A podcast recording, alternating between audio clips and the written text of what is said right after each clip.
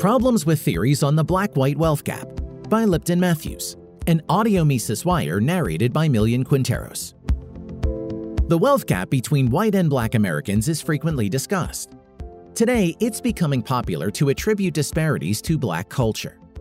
Clearly, all cultures are not equal. But can the subculture of some black American communities explain variations within the wealth gap? For instance, 50 people in an inner city neighborhood may engage in maladaptive activities. However, their actions are atypical of the broader black community. Discussing the issue is quite complicated since black culture is not monolithic. The culture of upper class black Americans is different from that of their working class peers. There are even subtle differences among various people from the working classes. Notwithstanding such nuances, the culture thesis is gaining widespread acceptance.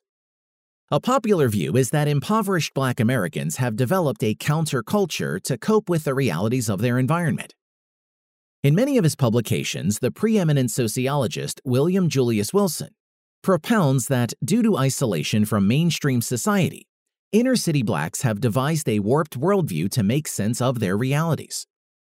In an environment bereft of legitimate opportunity structures, deferring gratification appears impractical investing in the future seems illogical when the available evidence suggests that your prospects will not be different from your grandparents. As such, people may resort to illicit activities to satisfy their immediate priorities. Unfortunately, the allure of street life can be so great that some shun formal employment in favor of garnering street credit. Speaking to the Harvard Gazette, Wilson said, Researchers find that for some young men, the draw of the street is so powerful, they cannot avail themselves of legitimate employment opportunities when they become available. Where self control is not valued, it's easy to fathom a young man's preference for the thrill of street exploits over the rigidity of a formal workplace. Studies have demonstrated a strong relationship between self control and success, so the strength of the culture thesis is understandable. However, though useful for understanding some inner city residents, this theory has obvious shortfalls. We are told that black people in distressed communities might have less wealth than whites, but there is no explanation as to why, even among higher income groups, blacks are still trailing whites. Identifying structural barriers as a possible cause also fails to yield an answer, because they transcend race.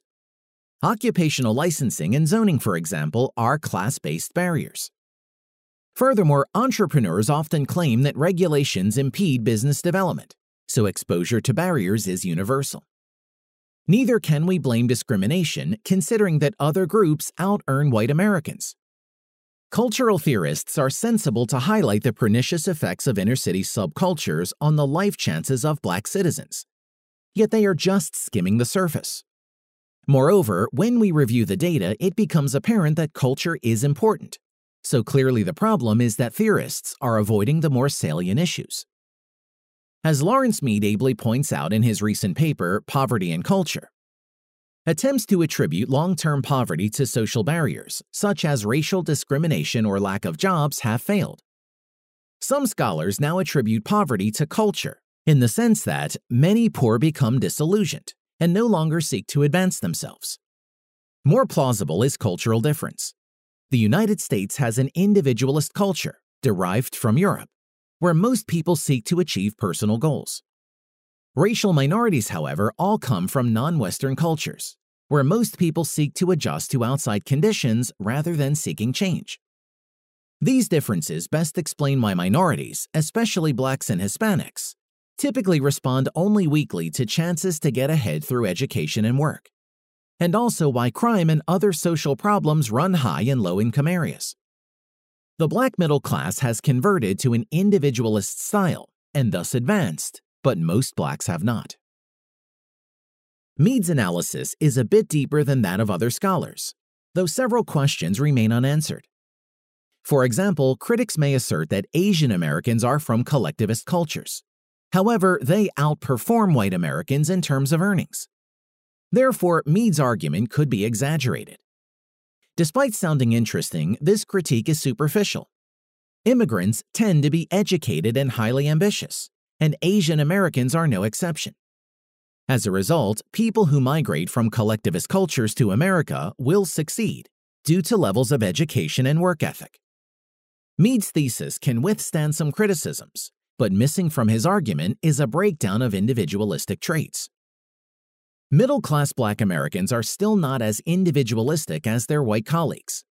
Individualistic individuals are more likely to take risks and express less fear of the unknown. So it is unsurprising that research suggests that black Americans are less inclined to invest in risky assets. All investors know that investing is a gamble, so this venture automatically selects those willing to embrace an uncertain future. Thus, research suggests that relatively fewer blacks than whites embody this Promethean spirit of the West. Even the richest black Americans are relatively hesitant to invest in volatile assets.